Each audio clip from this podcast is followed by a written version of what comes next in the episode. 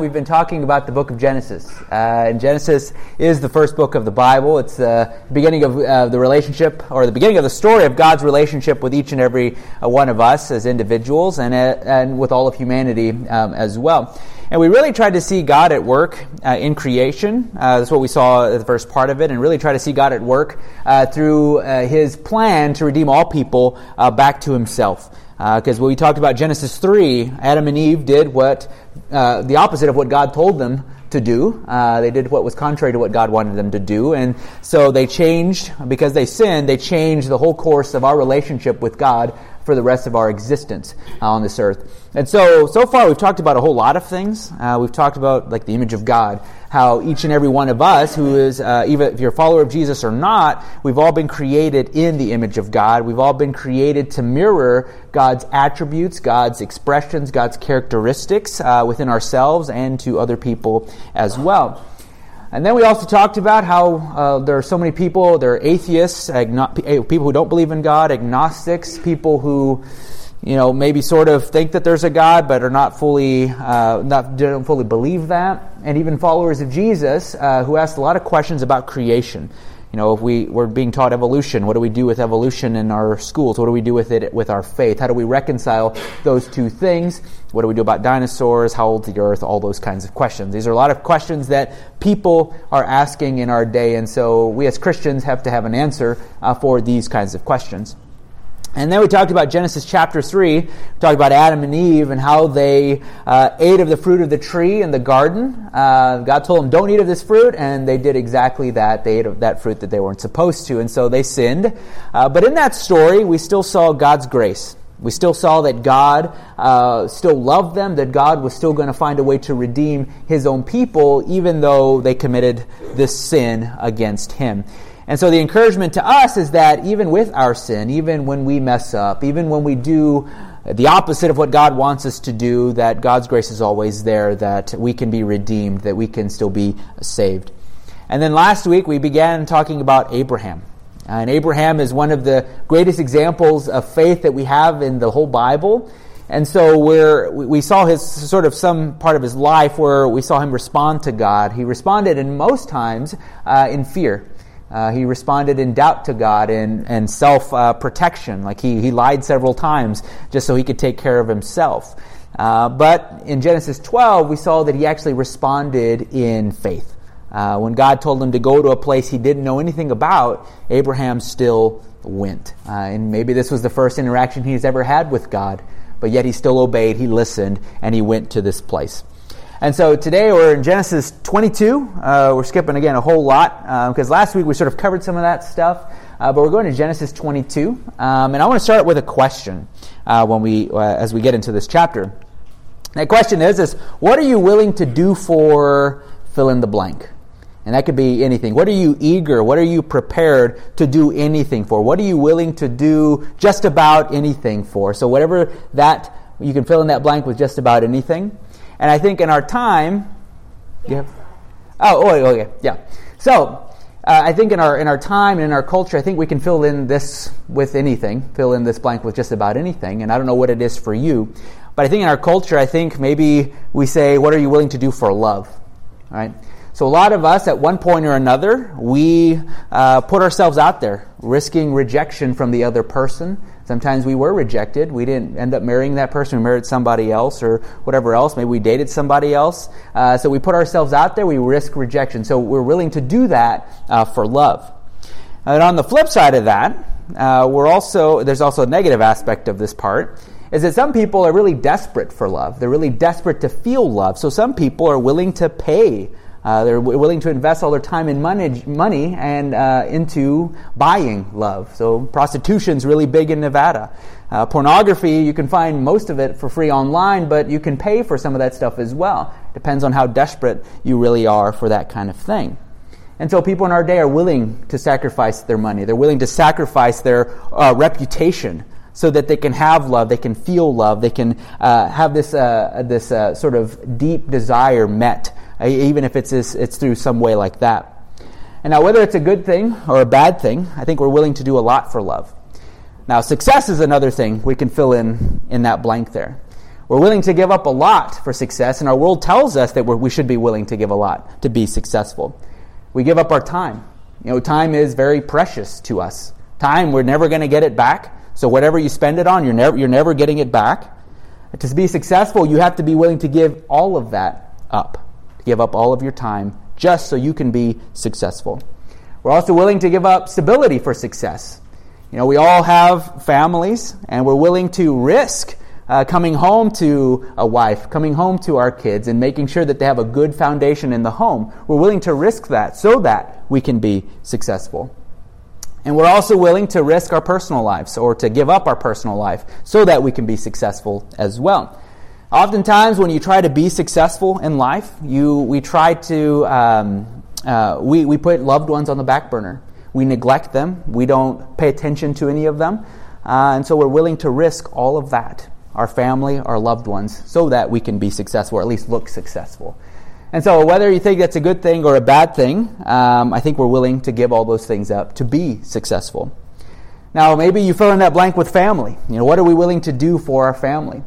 And I think if I asked each and every one of us in here, we would all probably agree or all be on the same page that we're willing to do anything for our family.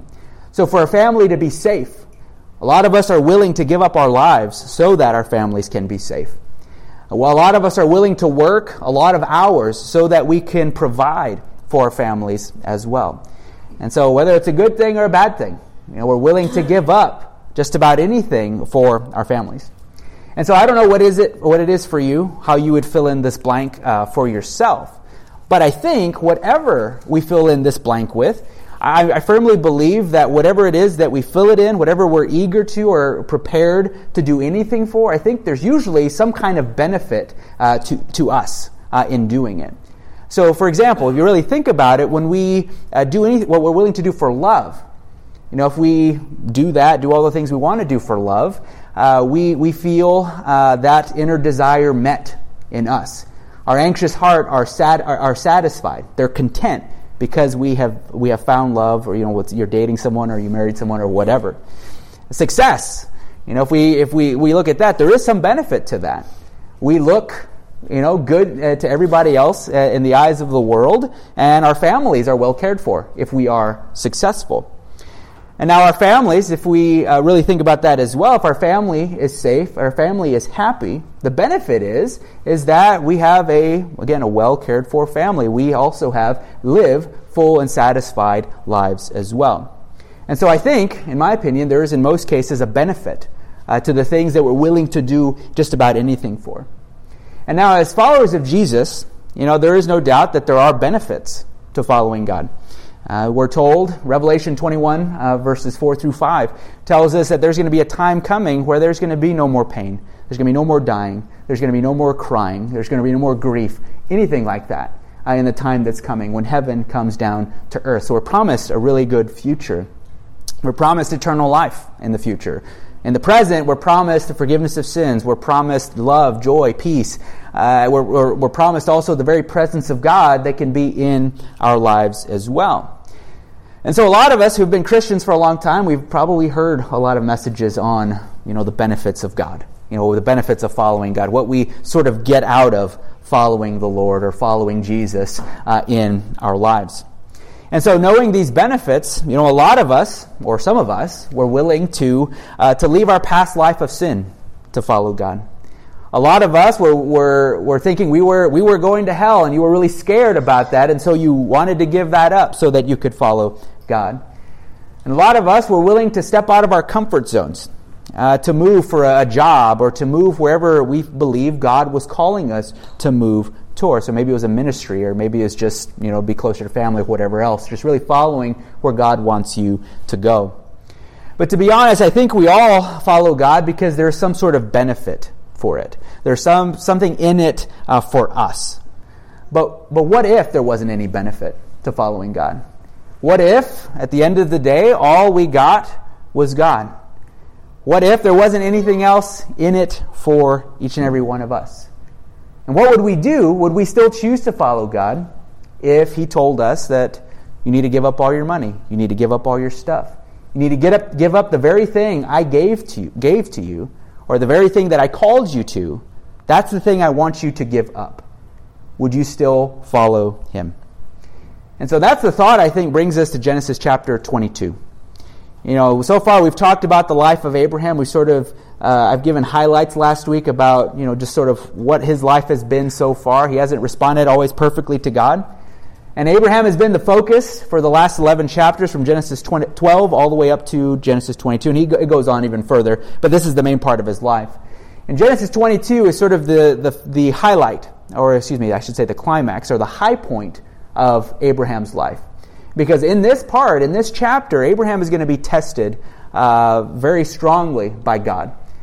Because all along, Abraham has sort of had this promise to lean on. You know, since Genesis chapter 12 and even throughout the chapters after that, God would always restate or reiterate his promise to Abraham that he was going to have descendants, that he was going to have a future, that he was going to have a hope uh, in the future for him. But now, what we're going to see in Genesis chapter 22 is that this promise that God gave him is actually in jeopardy. That there's a risk that this promise is going to be no more. It's going to be nullified. It's going to be void. It's going to be canceled out. And so, if you maybe you're familiar with Genesis 22, so that's where we're going to read uh, right now. And Larry, if you could uh, um, follow along with me, that'd be great. All right, we're in verse 1 or page 29 in the Chinese English Bible. So, starting in verse 1, it says, Sometime later, God tested Abraham. He said to him, Abraham, here I am, he replied. Then God said, Take your son, your only son, whom you love, Isaac, and go to the region of Moriah. Sacrifice him there as a burnt offering on a mountain I will show you. Early the next morning, Abraham got up and loaded his donkey. He took with him two of his servants and his son Isaac. When he had cut enough wood for the burnt offering, he set out for the place God had told him about. On the third day, Abraham looked up and saw the place in the distance. He said to his servants, Stay here with the donkey while I, while I and the boy go over there. We will worship, and then we will come back to you. Abraham took the wood for the burnt offering and placed it on his son Isaac, and he himself carried the fire and the knife. As the two of them went on together, Isaac spoke up and said to his father, or said to Abraham, Father. Isaac spoke, wait, we're reading that again. Yes, my son, Abraham replied. The father and wood are here, Isaac said. But where is the lamb for the burnt offering? Abraham answered, God himself will provide the lamb for the burnt offering, my son. And the two of them went on together. When they reached the place God had told them about, Abraham built an altar there and arranged the wood on it. He bound his son Isaac and laid him on the altar on top of the wood. Then he reached out his hand and took the knife to slay his son. But the angel of the Lord called out to him from heaven, Abraham, Abraham. Here I am, he replied. Do not lay a hand on the boy, he said. Do not do anything to him. Now I know that you fear God, because you have not withheld from me your son, your only son. Abraham looked up, and there in the thicket he saw a ram, caught by its horns. He went over and took the ram and sacrificed it as a burnt offering instead of his son. So Abraham called the place, The Lord will provide. And to this day it is said, On the mountain of the Lord it will be provided. The angel of the Lord called to Abraham from heaven a second time and said, I swear by myself, declares the Lord, that because you have done this and have not withheld your son, your only son, I will surely bless you and make your descendants as numerous as the stars in the sky and as the sand on the seashore. Your descendants will take possession of the cities uh, of their enemies, and through your offspring all nations on earth will be blessed, because you have obeyed me. Then Abraham returned to his servants, and they set off together for Beersheba, and Abraham stayed in Beersheba. So, now I'm not sure if Abraham uh, really thought about it this way, but I think when you, when you look at his life, I think it's pretty clear that a lot of what he did, a lot of what he had to rely on was a promise that God had given him. That God had told him since Genesis 12, you're going to have descendants, you're going to have a future, there's going to be a nation, your name is going to be great uh, from this point forward. Like, I'm going to make sure of that. God is going to make sure of that. And so, in every instance that Abraham had, he had this promise. So, when, he, when God told him to go, Abraham went. And then some other instances, maybe he didn't respond perfectly. Uh, God, the promise was still there. And even whenever he's uh, sort of uh, trying to negotiate with God to try to save uh, Lot and his family, uh, he had to muster the faith in order to do that. And so I think he felt the confidence in, able, uh, in order to speak to God because there's this promise there, that there is this hope, that there's this future for his life.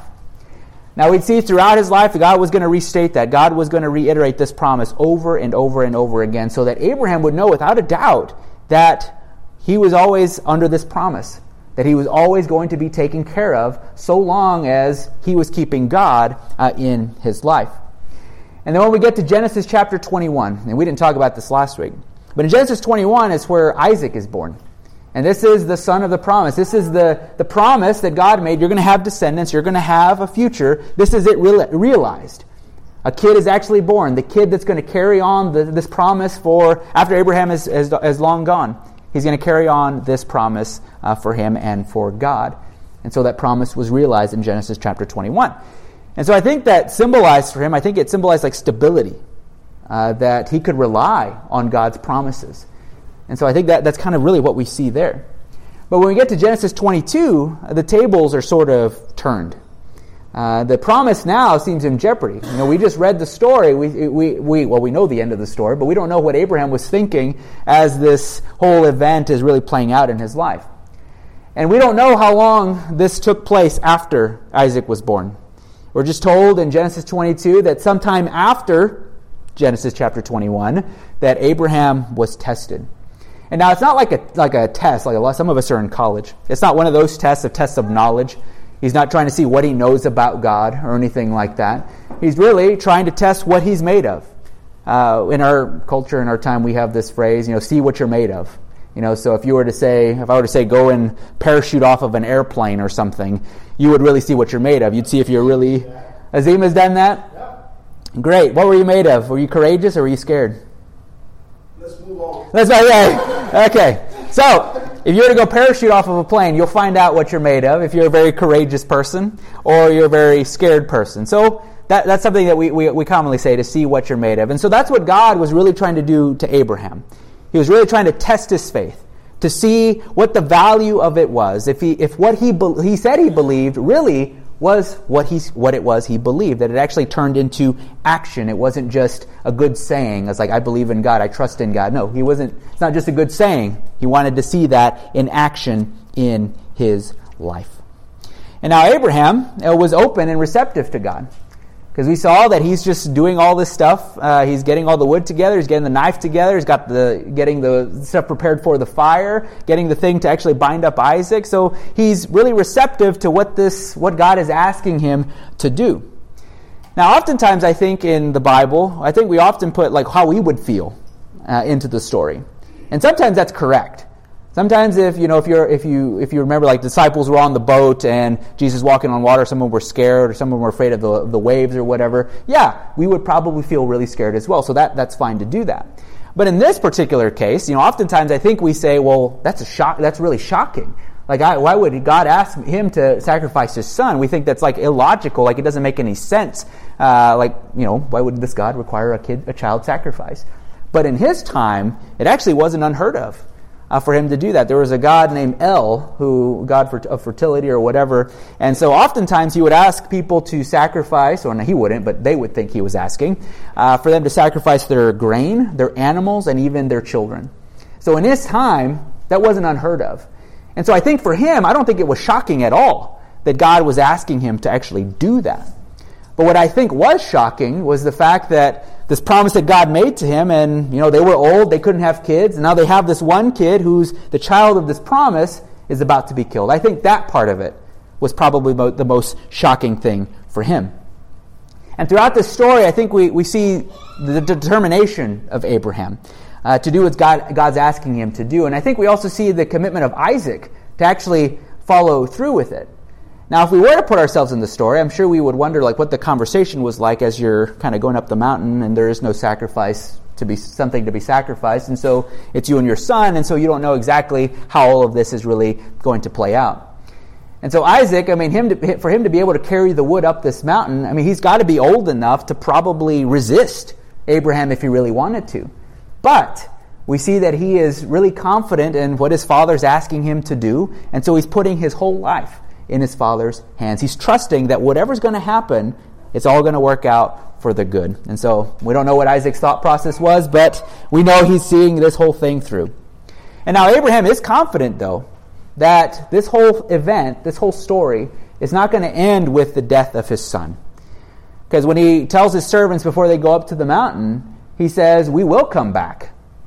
And then later on, Isaac says, You know, where is the burnt offering that we're supposed to sacrifice? Well, he says, God will provide that for us. And so he was certain. I mean, for us, when we look at it, we say, Well, he's probably going to be killed. But for him, he was very confident that this wasn't going to end the way that God initially told him it was going to end. But when he arrives on the mountain, there is no sacrifice yet. So God binds him up, sticks him on the wood, and is about to kill him. And then that's where we, God says, or the angel of the Lord says, Abraham, Abraham, and he tells him not to lay a finger on him or not to lay a hand on him. So he stops him from doing that. And so after doing that, he sees this ram out in the thicket there, and he's able to sacrifice that instead. But I think through all of that, I think what God really saw in Abraham was that Abraham was really willing to do whatever he needed to do in order to follow God. Um, and you know, and so I, I, think with Isaac, I mean, he, again, he's following through with it, and so Abraham is was confident that this is not going to end in the death of his son, and that's exactly how it ends. God provides, and even Abraham names this mountain. He says that God will provide, and God provided the ram uh, for this, and so God saw that he was faithful that he was obedient uh, to him. And he reassures him of that promise that you're going to continue to have descendants. You're going to be a great nation. Your name is going to be great because you were obedient to what I asked you to do. And so now, what I think that is key to Genesis 22 is why God would do all of this in the first place. And he really did it to test Abraham, to really see what Abraham was made of, to see what the value of his faith really was in his life, to see what he's made of, to see if his faith is more than just words, that it's actually action. So again, it's not just a good saying like I believe in God or I trust in God, but he actually brought an event into his life where he was going to see if he truly believed that and if it was going to actually play out in his life. And now the truth is is that all of us are going to be tested to some extent uh, in our lives, in our life of faith to see if what we say we believe, we actually truly believe it and that we actually live it out in our, in our lives. Especially with a lot of us when we say that we're willing to give up our lives uh, to follow after God. And God is certainly going to test that. And He's also going to test different areas of our lives to see if we're willing to give up anything for Him. You remember the story of the rich young ruler. He asked, uh, Jesus asked him to give up his money. And he went off with it, went off with his head, you know, sort of down and didn't do that. And so God may ask us to give up our money as well. Uh, for Abraham, for a lot of Jesus' disciples, or actually all of Jesus' disciples, he asked them to fo- leave their lives, what they knew, to go to what is unknown to them, to follow after him, and to give up their lives to make sure that the gospel was spread throughout the world. And he calls us to do the same thing. He calls us to be willing to lose our own lives uh, physically uh, in this world as well. And in other times, God will test our faith. Now, there are times, and a lot of us are, are prayerful people. There are things that we've prayed for before, and maybe we haven't seen an answer or heard an answer from God on whatever that prayer was. And so, a lot of times, maybe we have to wait on God. We have to wait for God to show up in our circumstances. And so, God is really testing our patience. Are we willing to wait to see what He's going to do? Or are we going to try to take matters into our own hands? And in most, most cases, when we do that, we actually make matters worse.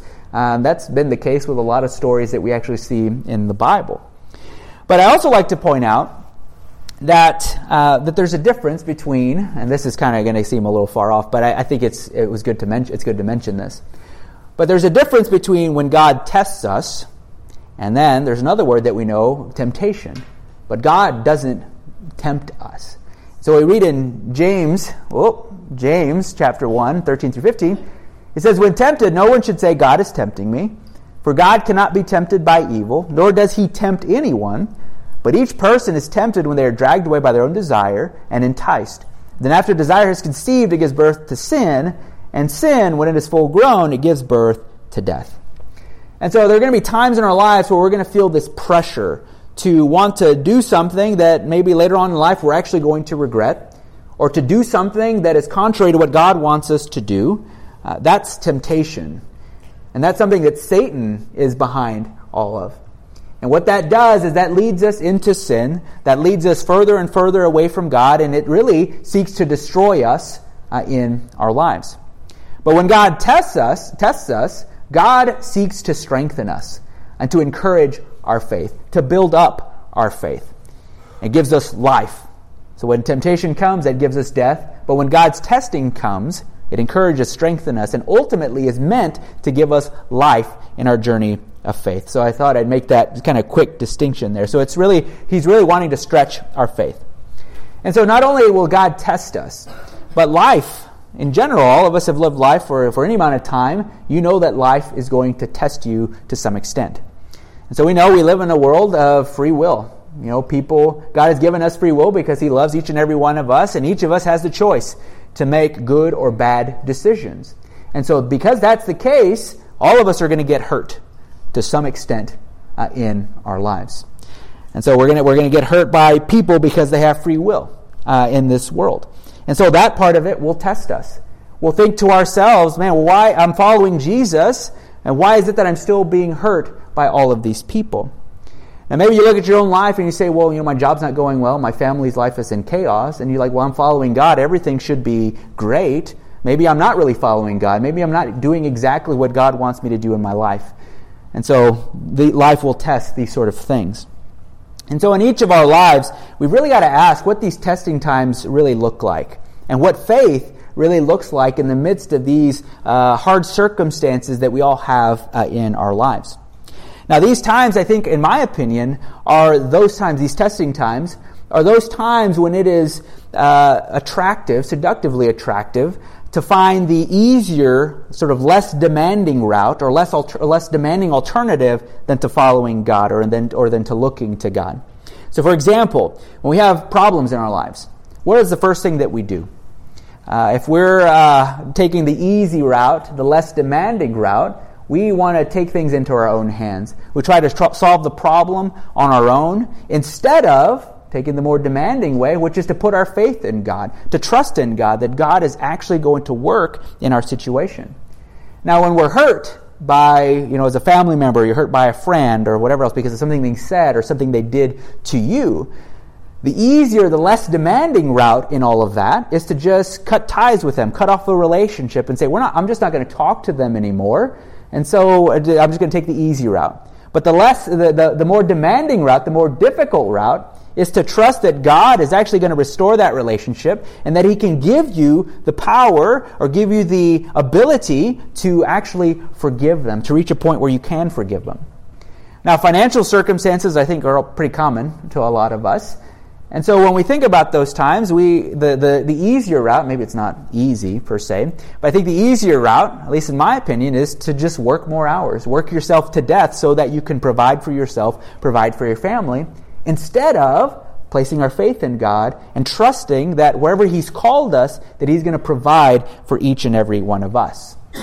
And so there may be other ways in your life that you might see God sort of testing you, or you might see God's testing in, in play uh, to see if what you really believe about Him or what you really believe about your faith is really true, that you actually live that out in your lives. And so it might be going on in your life, might be going on in the life of someone uh, you know. Uh, but again, what does faith look like in the midst of all of this? And we're given a biblical definition of it, and last week I think I brought it up. So faith is the confidence, is confidence in what we hope for, and assurance about what we do not see. And so that's it's a really good. you know, we, we trust in the Bible; it's the truth to us. But what does that like look like, practically speaking? Like we can we can recite verses all the time, but what does this really look like when we actually live it out uh, in our lives? And so hopefully I'm going to try to do that. And so I, you still may think, well, that's still kind of like theoretical. It's still kind of like up here in the clouds. It's not really like a practically living out of it. But I, but I think faith is active confidence in God. And this is confidence in a God who's like revealed himself to us. That you could actually speak to him. That you can read a book that tells you a bunch of uh, accounts of people who have experienced God who have been at points where they were so anxious that they were going to take, or sometimes they've taken matters in their own hands, but maybe they decided to wait a little longer and God still acted. Or maybe God had some weird way of going about things. Uh, there's Naaman with, with Elisha, I think. Yeah. He goes and dips himself in the water like seven times and is healed. But he thought at first, that's a weird request. Why am I going to do that? And so sometimes God uses this uses weird sort of ways to accomplish his purposes in our lives. And so we have a book that tells us all of those things and life in general. For those of us who've been or are followers of Jesus, we have seen God's faithfulness in our lives as well. And so we have to be actively confident in those very things, that there's a book that tells us about them, and then we all have lives that are testimonies of God's grace or God's work uh, in our lives and in our world.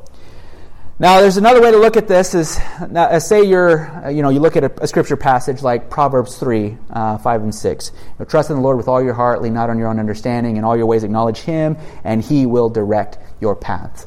So someone who has this active confidence in God, if they were to take that verse, they would say in every area of your life, whatever decision you're about to make, whatever stage of life you're about to go to, when you think about a verse like that, you acknowledge God first before you decide to take that step. So if it's starting a new business, if it's starting a new job, starting a new grade level, going into some other uh, area of teaching or whatever it is, that we acknowledge God in that and we are confidently expecting Him to work in whatever way it's going to work, even if we don't know what's actually going to happen, what may come of this job or this opportunity or this new company that we're doing, whatever stage of life that you might be in. And so it's holding on to those, you know, maybe a scripture passage or maybe it's holding on to God's work in your life, holding on to that and waiting to see how God is actually going to work or how he's going to answer your prayer request or whatever else. And I think for Abraham, I think that was evident.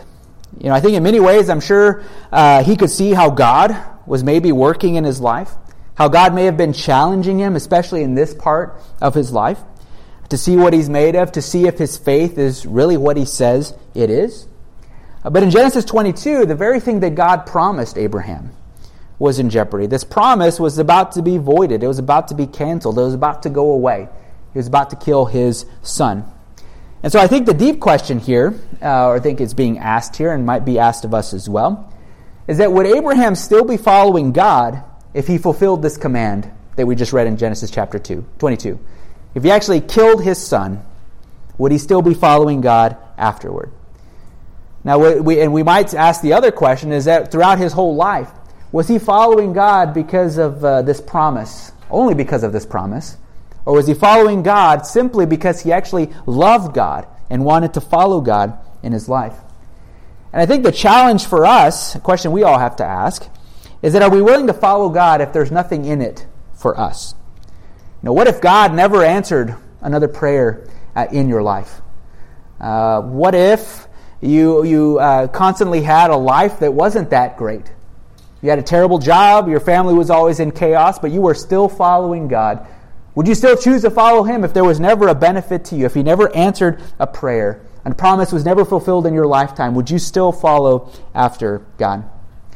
And you see, I think for uh, God's ultimate te- uh, purpose in testing Abraham and testing us is to see what our faith is made of and what we're willing to give up for the sake of knowing God uh, and seeking Him fully in each and every one of our lives. And so we, we demonstrate our faith, confidently, confidently expecting God to work in whatever way He wants to work. And sometimes those requests, the requests He makes of us, where He might call us to go, what He might ask us to do, it might not make sense. It may be illogical uh, to us. But we've got to trust that God is wise enough, or the wisest person, to make good and wise choices for us in our lives. Because He knows what we need. And so we, when we pray sometimes, you know, we, we say, well, this is what I want. And He may not always give us that. He may not give us what we expect. He may not work in our lives the way we expect. And so in all of those times, we just have to be able to trust Him uh, in those areas of our lives.